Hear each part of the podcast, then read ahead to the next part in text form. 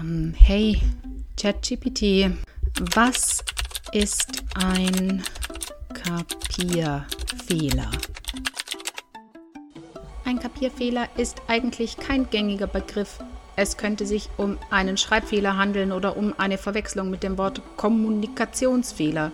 Könntest du bitte weitere Informationen geben oder den Kontext angeben, in dem du das Wort Kapierfehler verwendet hast?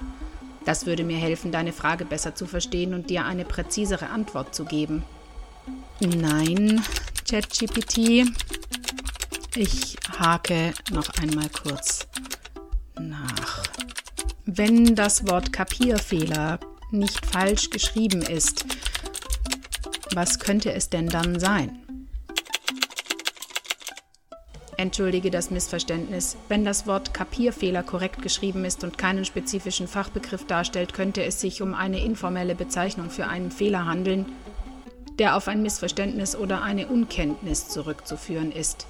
In diesem Zusammenhang könnte ein Kapierfehler bedeuten, dass jemand etwas nicht richtig verstanden hat oder einen Fehler aufgrund von mangelndem Wissen oder fehlender Aufmerksamkeit gemacht hat. Es ist jedoch wichtig zu beachten, dass der Begriff nicht allgemein gebräuchlich ist und seine Bedeutung je nach Kontext variieren kann. Den man aufgrund von Unwissenheit oder fehlender Aufmerksamkeit gemacht hat. Hm. Sehr interessant. Hallo, hier ist eine neue Folge vom Ferienprogramm mit Kapierfehler. Ich habe mir ein kleines bisschen Zeit gelassen, äh, entgegen meiner Ankündigung, weil ich festgestellt habe, dass mein Speicherplatz bei meinem Host aufgebraucht war. Und da ich das ja kostenlos anbieten möchte, hm, kann ich ja, oder möchte ich auch nicht dann für jede Folge, die ich hochlade, noch zusätzlich Geld bezahlen. Also ähm, kommt die neue Folge ab heute, weil jetzt wieder ein neuer Zyklus beginnt bei meinem Host. Ähm, ich möchte heute über zwei Phänomene sprechen, die, glaube ich, unabdingbar sind ähm, zu kennen als Lehrkraft im Bezug zu ADHS-Kindern oder allen neurodivergenten Kindern. Also mir ist ähm, mir ist tatsächlich wichtig zu betonen, dass ich mich auf dem Gebiet ADHS sehr gut auskenne, dass ich mich auch sehr viel informiere zu den anderen ähm, Symptombildern beziehungsweise zu den anderen Störungsbildern, dass ich allerdings dadurch, dass ich nicht betroffen bin, ganz anders darüber sprechen kann nur als über ADHS. Bei ADHS ist es einfach so, dass ich hier ähm, vier Personen die in meinem direkten Umfeld habe, also mich plus drei, und dass ich durch Beobachtung, durch Gespräche und so weiter natürlich da einen ganz guten Einblick habe, ähm, wie sich das so jeweils ausprägt und ich da mich einfach wohler fühle, dann darüber zu sprechen. Aber ich kann sagen, dass diese Phänomene, die ich jetzt anspreche, nicht nur ADHSler betrifft, sondern alle neurodivergenten Kinder. Das heißt, wenn ich jetzt ähm, immer mal wieder sage, es geht hier um ADHS, aber ähm, eigentlich alle meine, dann ist es mir wichtig, dass ihr das wisst, ja. Und zwar spreche ich heute über zwei Phänomene, die uns zu, die wir uns zunutze machen können in der Schule und die, die wir uns auch zunutze machen sollten in der Schule. Und zwar ist das einmal das Phänomen des RSD. Das ist geprägt durch einen Doktor der Psychologie, der heißt William Dodson. Und dieses RSD heißt übersetzt Rejection Sensitive Dysphoria oder wenn wir es auf Deutsch übersetzen wollen, gegen Ablehnung empfindliche Dysphorie. Eigentlich sagt das schon sehr viel. Gegen Ablehnung empfindlich. Und ja, das ist einfach so, dass neurodivergente Menschen sehr früh, sehr intensiv spüren, dass sie kritisiert werden. Und dass sie auch sehr früh extrem heftig auf diese Kritik reagieren. Dass sie selten in der Lage sind, auch diese Kritik einfach nur als ein Kritikpunkt an etwas, was sie tun, ähm, zu sehen, sondern dass sie da viel zu schnell sich selbst als gesamte Person kritisiert fühlen. Und das macht es natürlich in der Schule, wenn wir jetzt einfach mal dran denken, dass wir einem Kind eine Kritik geben, macht es natürlich nicht einfacher. Denn ähm, ja, dieses Kind könnte unter Umständen direkt in so eine totale Ablehnung fallen, also diese Empfinden und äh, ja, in so einen Tiefpunkt rutschen. Und das kann ich nur aus eigener Perspektive sagen, also sowohl von mir selbst, aber auch von, von zumindest mal meinem äh, jüngeren Sohn, dass er wahnsinnig empfindlich ist auf Kritik. Also nicht nur ein bisschen, sondern extrem empfindlich ist auf Kritik. Das führt dazu, dass er schon ähm, im Kindergarten zum Beispiel, wenn eine Erzieherin gesagt hat, hey, ähm, kannst du das nicht so oder so machen oder schau mal hier an der Stelle, das müsste man doch vielleicht, dass er nach Hause gekommen ist und gesagt hat, die mag mich nicht. Und wenn ich dann wiederum die Erzieherin angesprochen habe und gesagt habe, was ist denn da los, was ist denn da passiert, dass das Kind so irritiert und mm, ja sich so abgelehnt fühlt, sie gesagt hat, sie weiß auch nicht. Sie hat im, also sie, sie hat überhaupt nicht den Eindruck, dass wir, dass wir uns nicht mögen. Also es ist lediglich das und das vorgefallen. Und ja, das hat mich damals noch total irritiert, weil ich nicht gewusst habe, ähm, warum mein Kind da so heftig drauf reagiert, beziehungsweise dann auch immer wieder gedacht habe, ja, da muss doch noch irgendwas anderes vorgefallen sein. Ja, vielleicht erzählt mir die Erzieherin nicht alles oder so. Aber nein, ähm, also bei ihm ist das extrem stark ausgeprägt und tatsächlich führt das dazu, dass er sehr schnell das Gefühl hat, kein Mensch auf dieser Welt mag ihn und er ist insgesamt wahnsinnig dumm. Und das einfach nur, weil er eine ganz normale Kritik zurückbekommt. Jetzt könnte man denken, na super, wie soll ich jetzt mit so einem Kind umgehen? Ich meine, in der Schule, da, äh, da werden wir immer wieder Kritik äußern müssen und wir wollen ja auch, dass die Kinder wachsen und dass sie lernen und beim Lernen macht man halt auch mal Dinge falsch und das muss man ja auch sagen. Ja, das ist richtig. Aber wir dürfen nicht vergessen, dass ein Kind, das eben immer wieder auffällt, uns auch negativ auffällt, dass das natürlich auf einer ganz anderen Ebene Kritik erfährt. Das heißt, wir betonen ja schon relativ häufig, dass es da und da stört, dass es das und das aufhören soll, dass da und da nicht in Ordnung ist, dass er hier und da nicht schnell genug war, dass das und das nicht da war und so weiter. Und mir ist einfach wichtig, dass ihr wisst, das kann unglaublich viel in dem Menschen auslösen. Also durch dieses Phänomen, ähm, das sich da Rejection Sensitive Dysphoria nennt. Und was aber wiederum äh, Hallowell und Rati, das sind auch zwei, ähm, ja, jetzt weiß ich nicht, auf welchem Gebiet sie Doktoren sind. also sie sind auf jeden Fall ähm, ähm auf dem Gebiet, auf der Forschung ADHS tätig. Sie sind auch beide ADHSler und sie haben äh, mehrere Bücher geschrieben gemeinsam. Unter anderem das Buch, das ich euch gerne empfehlen möchte. Das gibt's auch als Hörbuch bei Spotify zum Beispiel. Ähm, ich würde sagen, man müsste als Lehrkraft einfach mal nur die erste halbe Stunde bis Stunde hören. Dieses Buch nennt sich ADHS ist kein Makel. Und so diese erste halbe Stunde wird einfach nur erklärt, ähm, was so die aktuelle oder was der aktuelle Stand der Dinge ist in Bezug auf ADHS und ähm, was das so bedeutet. Und ich glaube, dass man da schon sehr viel lernen kann, das auch positiver zu sehen und sich für sich auch positiver zu nutzen. Das wollte ich einfach mal noch an der Stelle sagen. Diese beiden Menschen haben einen neuen Begriff geprägt, also einen Gegensatzbegriff. Sie sprechen auch sehr viel von Gegensätzen.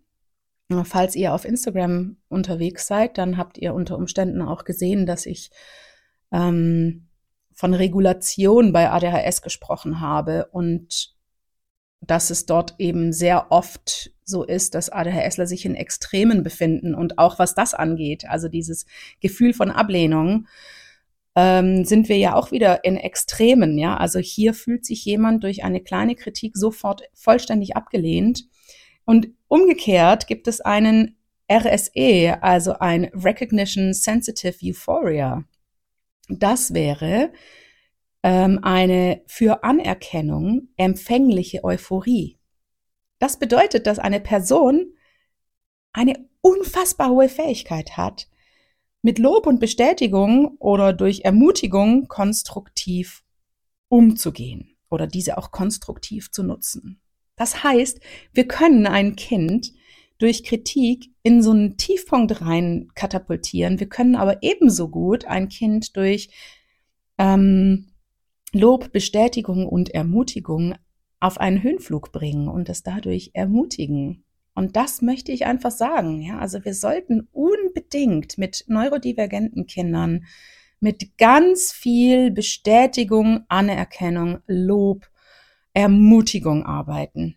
Ganz wichtig, diese Kinder brauchen immer und immer und immer wieder das, was wir ihnen am wenigsten gerne geben wollen, weil sie uns immer und immer wieder negativ auffallen. Und wenn wir da aber wissen, dass wir eben das negative Verhalten beziehungsweise das, was uns stört, mm, dass wir das verhindern können, indem wir es bestmöglich gar nicht benennen, sondern es fast schon ignorieren, wenn es denn möglich ist. Und immer und immer wieder positiv auf dieses Kind zugehen und wirklich ernsthaft positiv. Diese Kinder sind extrem sensibel. Ja? Diese Kinder spüren sofort, wenn das eine aufgesetzte Freundlichkeit ist und nehmen uns das nicht ab. Ähm, ja, dann können wir es schaffen, dass sie sich tatsächlich ermutigt fühlen, weiterzuarbeiten und zu funktionieren und zumindest in dem sozialen Gefüge zu funktionieren oder ja, Aufgaben zu übernehmen, äh, Ideen einzubringen und so weiter. Das war mir jetzt einfach für diese heutige Folge wichtig. Und ich möchte ganz gerne noch eine Sache ergänzen, weil wir ähm, ja sehr gerne dazu tendieren, dann mit Belohnungen zu arbeiten. Und ich glaube, dass Belohnungen bei ADHSlern nicht sinnvoll sind. Also zum einen, weil sie es vielleicht nicht schaffen, die Dinge so zu erledigen, dass sie den Kriterien für eine Belohnung wiederum mm, gerecht werden und sie die dann nicht erhalten und sie das dann als Kritik empfinden und dann eben wieder in diesen Tiefpunkt rutschen. Ja, ähm, aber auch, weil ja ADHSler sehr stark geprägt sind von einer Impulsivität. Und diese Impulsivität, die wurde untersucht in einem Experiment. Und zwar hat da ein ähm, Psychiater ein Experiment mit Kindern gemacht. Und zwar nennt er das das Marshmallow-Experiment. Und es ging darum, dass sie in einen Raum eingesperrt, also eingesperrt, ne, natürlich freiwillig, sie waren in diesem Zimmer und ähm, er sagte, er ginge jetzt raus aus diesem Zimmer und sie dürfen ihn jederzeit zurückrufen. Und wenn sie ihn zurückrufen, bekommen sie ein Marshmallow von ihm. Wenn sie allerdings warten, bis er von alleine zurückkommt, dann bekommen sie zwei. Und ja, ihr könnt euch überlegen, was das für ein ADHSler bedeutet. Ein ADHSler denkt nicht drüber nach. Ähm, ich könnte irgendwann zu dem Thema Zeit kommen wir auch noch, weil ich glaube, das Thema Zeit spielt auch in der Schule eine ganz große Rolle. Sondern Essler denkt sich, wow, ich kriege eine Belohnung, also bam, rufe ich den wieder rein, ich will diesen Marshmallow haben und zwar jetzt und nicht irgendwann. Weil irgendwann bedeutet für ihn nicht jetzt und nicht jetzt ist blöd. Ja? Also ähm, ADHSler, beziehungsweise da würde ich jetzt sagen, weiß ich nicht, inwiefern andere neurodivergente Kinder betroffen sind. Viele neurodivergente Kinder haben ja Komorbid, also haben ja oft mehrfach Diagnosen. Also es gibt sehr viele ADHSler, die auch noch AutistInnen sind und umgekehrt. Das heißt, nur weil jemand eine Autismusdiagnose hat, heißt das nicht, dass diese Person nicht unter Umständen auch eine leichte ADHS noch haben könnte und somit auch betroffen wäre. Oder auch bei hochbegabten Kindern ist das so. Ja, viele LRS-Kinder haben auch eine ADHS. Oder Menschen mit Dyskalkulie haben oft auch eine ADHS. Also da muss man so ein bisschen ähm, seine Kinder auch beobachten und gucken. Aber mit Belohnungsaufschub können wir bei ADHS-Lern nichts erreichen. Das bedeutet für die einfach nur, ich bekomme jetzt nichts und jetzt nichts bedeutet für mich, ich habe keinerlei Antrieb, irgendetwas zu tun, damit ich das vielleicht irgendwann bekomme. Denn wie gesagt, irgendwann bedeutet für einen ADHSler nicht jetzt. Und nicht jetzt ist blöd. Und diese Impulsivität, was auch Belohnungen angeht, die führen eben dazu, dass ADHSler nicht, ja, auch nicht auf eine gute Note zum Beispiel irgendwas tun, wenn die nicht jetzt kommt. Das ist einfach, äh, ja, wichtig zu wissen. Das erklärt oft, weshalb sie nicht äh, ihren Fähigkeiten mh, entsprechend gut sind, zum Beispiel. Und diese Impulsivität, weil Sie eben von Gegensätzen sprechen, die zeigt sich im Positiven über Ihre Kreativität. Denn Kreativität ist nichts anderes als eine plötzliche Eingebung, ein plötzliches Vorhandensein einer Idee, die dann umgesetzt werden könnte. Und ich möchte einfach nochmal sagen, wenn wir diese Impulsivität nutzen, indem wir auch hören, was für grandiose Ideen da aus diesen Kindern rauskommen und die auch immer wieder anerkennen, ähm, dann werden wir diese Kinder stärken in diesem, ja, in diesen Gedanken, in diesem, ich habe tolle Ideen und so weiter. Ja, also das war mir einfach wichtig, dass ähm, dieses Phänomen der Rejection Sensitive Dysphoria, also gegen Ablehnung empfindliche Dysphorie, zu erklären und dann das dazugehörige Gegenteil Re Recognition Sensitive Euphoria, also für Anerkennung empfängliche Euphorie. Wir können entweder in einen Tiefpunkt rutschen durch kleinste Kritik und uns wird jeglicher Wind aus den Segeln genommen. Oder wir können in einen Höhenflug geraten, in dem uns Bestätigung entgegenkommt und dann können wir unsere Kreativität nutzen, das, was jetzt gerade da ist. Und wir arbeiten dann nicht auf irgendetwas hin, was irgendwann kommt, weil wie gesagt, das, was irgendwann kommt, ist nicht jetzt. Und daran denken wir auch nicht. Wir denken nur an das, was jetzt da ist. Und das ist eine Fähigkeit, die ja, die nicht, nicht zu selten dazu geführt hat, dass wirklich grandiose Ideen ähm, entstanden sind und grandiose Sachen erfunden wurden. Also, ich wünsche euch einen wunderschönen restlichen Tag und mich würde das sehr freuen, wenn ihr ähm, eure Erfahrungen mit diesen Phänomenen teilt. Entweder auf Instagram unter dem Post, den ich dazu geschrieben habe, oder ihr schreibt mir eine Mail die E-Mail-Adresse findet ihr in der Folgenbeschreibung. Ja, und wir könnten vielleicht einfach in einen Austausch kommen, wie man damit umgehen kann mit diesen Phänomenen. Ich fände das super, wenn ihr euch da ausprobiert. Ich schicke euch ganz liebe Grüße und wünsche den Menschen, die noch Ferien haben, einen schönen Ferientag. Tschüss!